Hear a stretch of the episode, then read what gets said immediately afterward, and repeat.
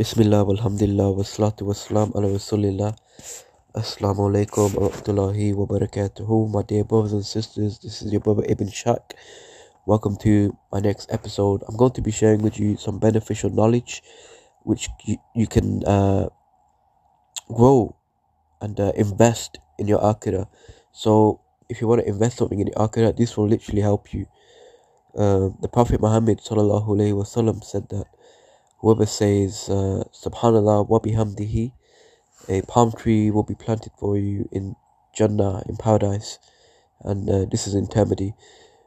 So if you want trees in paradise, you know beautiful looking green trees, big trees, tremendously big and very nice, then you know from the slip of a tongue you could say this every time you say it a tree will be gone for you. So if you say once or a hundred times, even all day, tree will go for you. Subhanallah.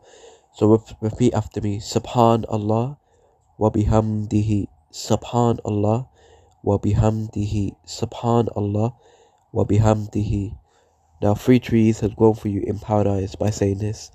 Allahu Akbar.